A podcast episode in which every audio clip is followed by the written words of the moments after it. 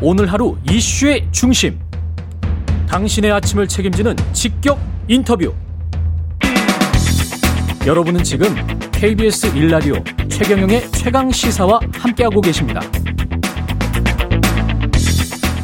네, 어제 코로나십구 대응 특별 방역 점검회의 합, 합동 브리핑이 있었고요. 지난 사 주간의 단계적 일상 회복 일 단계와 좀 달라질 거는 같은데 확 달라지는 거는 아닌 것 같고요. 박향 보건복지부 중앙사고수습본부 방역총괄반장 연결돼 있습니다. 안녕하세요. 네, 안녕하세요. 박향입니다. 예, 그 일 단계 일상 회복 기간 중인데 사 주간 네네. 유지를 하기로 했습니다. 네네. 예, 뭐 조그마한 것들이 좀 바뀌고요. 이게 이렇게 유지하기로 한 이유는 뭘, 뭘까요? 네, 저희들이 단계적 일상회복 가는 처음 발표를 할 때 예. 이번에는 사 플러스 이의 원칙을 말씀드렸어요. 그래서 사 주간 한번 지켜보고 그다음에 평가를 통해서 어, 단계를 그, 다시 완화할 건지 계속할 어, 건지 예. 이런 평가를 하기로 했었는데요. 이제 사 주간 지나가면서 저희들이 그런 위험도 평가들을 했었습니다.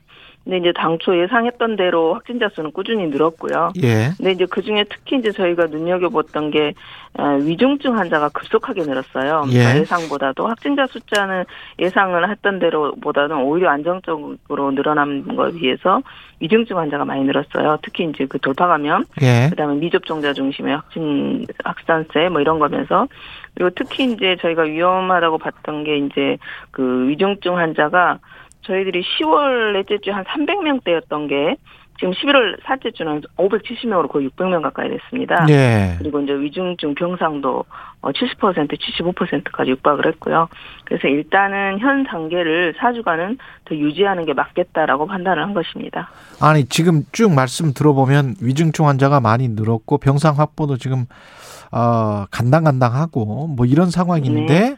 사 주간 유지를 한다는 거면은 앞뒤가 좀 맞지가 않는 거 아니, 아닙니까? 그 네, 이제 완화를 하느냐의 문제에서 완화를 하지 않고 그대로 예. 지금 더 이 단계를 아, 유지를 한다는 것이죠. 네네. 그렇군요. 그러, 그러면 네네. 이게 좀 더 이 강화를 해야 된다 그런 주장은 혹시 없었습니까?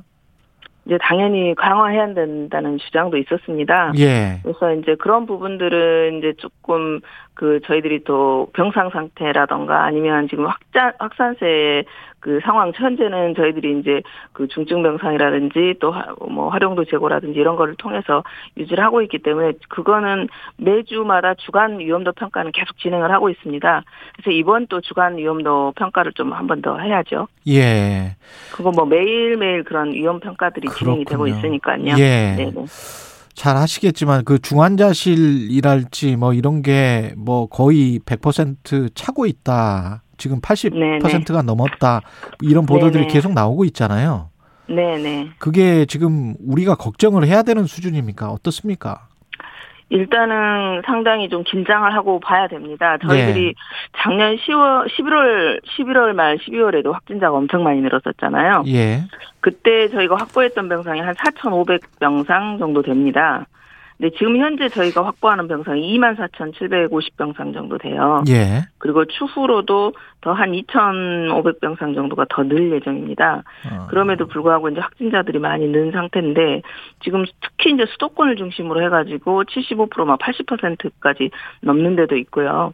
그래서 이제 현재는 이제 비수도권까지 포함해서 이제 애초부터 저희들이 이런 병상 부분은 확산세가 계속됐을 경우 전국 단위로 관리를 하겠다라는 방침이 원래 있었고요. 그래서 현재는 지금 비수도권까지 다 포함한 그런 병상 배정으로 지금 유진을 하고 있습니다.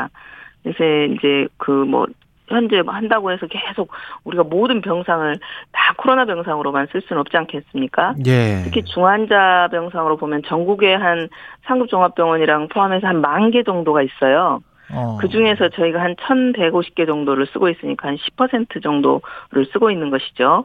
그래서 이제 이 여기서 또 더 필요하면 추가 확보도 하겠지만 또 이제 그로 인해서 또 다른 질환에 영향을 미쳐서는 안 되겠지 않습니까? 예. 그래서 이제 그런 것들을 좀 상황을 보면서 지금은 어떤 그 병상의 효율화 문제라든지 또 중환자 병상뿐만 아니라 준중환자 병상, 중등증 병상 또 아울러 재택 치료 이런 것들을 좀 골고루 활용하면서 환자들이, 확진자가 이제 코로나는 되게 한 일주일에서 열흘 정도면 감염력이 떨어지기 때문에 이제 그분들을 일반 병상으로 옮긴다든지 이런 효율화를 통해서 저희들이 좀 대응을 하고 있습니다.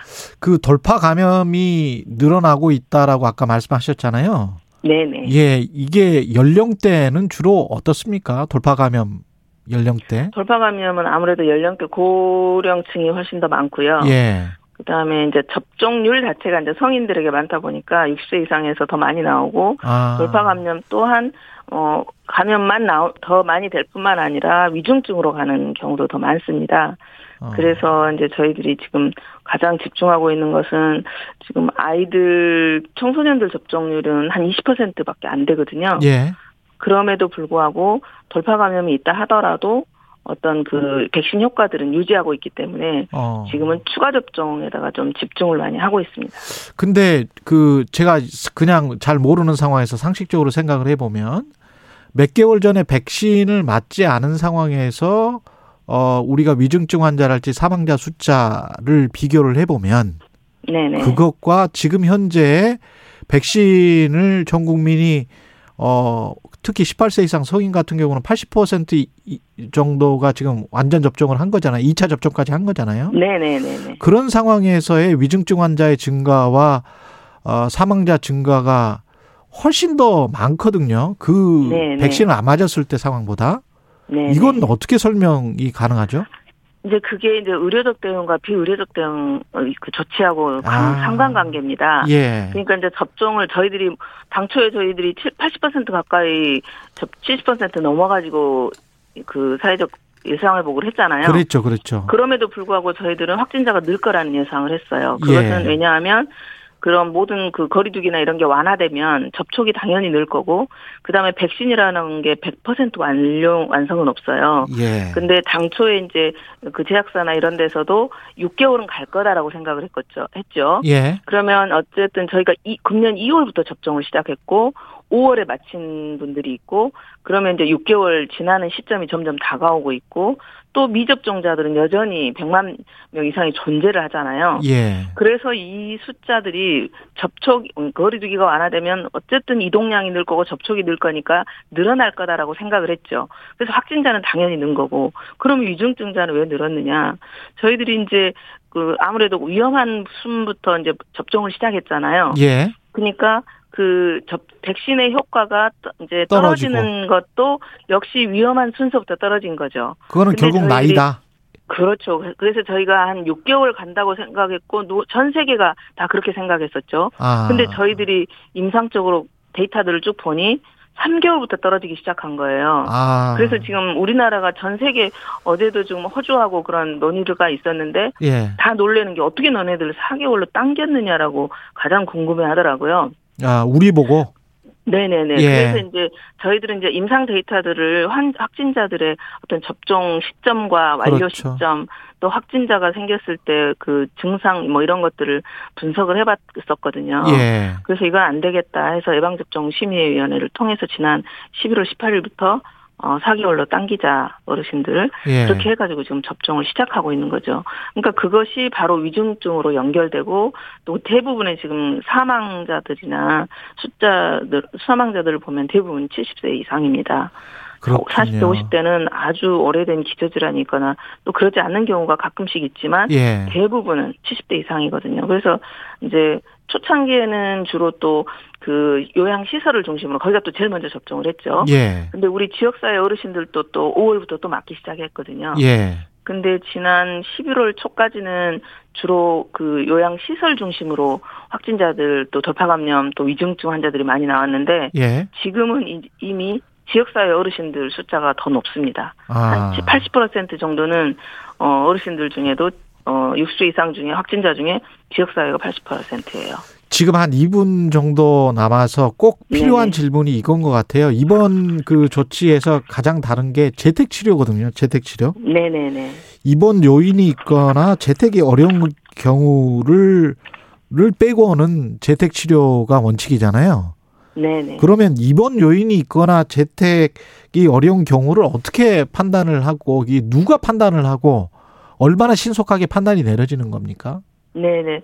저희도 이제 특히 수도권을 중심으로 해서는요, 환자 배정 팀이 이제 전문의들이 배정이 되어 있습니다. 네. 그래서 이제 확진자가 나오면은 그 역학조사서를 보건소에서 내고 거기에서 완전히 무증상 경증이거나 이러한 경우를 제외하고는 전부 그쪽으로 배정을 보냅니다. 그러면 네. 전문의들이 그걸 보고, 어, 저기 재택이라든지 병원, 뭐 중, 종합병원 이런 식으로 판정을 내립니다. 그래서 이제 주로 일단 의사들이 판정을 내리고요. 그러면 그렇게 판정을 내리고 난 다음에 경과가 좀 안 좋다. 네네. 그래가지고 다시 연락이 왔단 말이죠. 가령 뭐 스물네 시간 정도 지난 다음에. 네네. 그러면 또 판정받을 수 있습니까? 네네. 그거는 계속 하루에 두 번 내지 세 번까지 모니터링을 하기 때문에요. 아, 그렇군요. 재택인 경우는 그 협력병원이 지정되고 그 의료진들이 모니터링을 합니다. 그래서 그런 시스템이 되어 있고, 응급 시스템도 역시 저희들이 이제 응급 이송 병상을 정한다든지 이십사 시간 상담 진료를 한다든지, 또 저희들이 예비 구급차도 백삼십칠 대 정도 투입을 했고요. 아. 인력도 충원을 좀 한 상태입니다. 그렇군요. 마지막으로 청취자분들에게 당부 좀 해주세요. 지금 아 지금 이제 많이들 걱정들 하고 계시는데요. 예. 지금은 가장 어르신들을 중심으로 해서 추가 접종 많이 좀 서둘러 줬으면 좋겠고요. 예. 또 특히 또 한 축을 이루고 있는 게 청소년들입니다.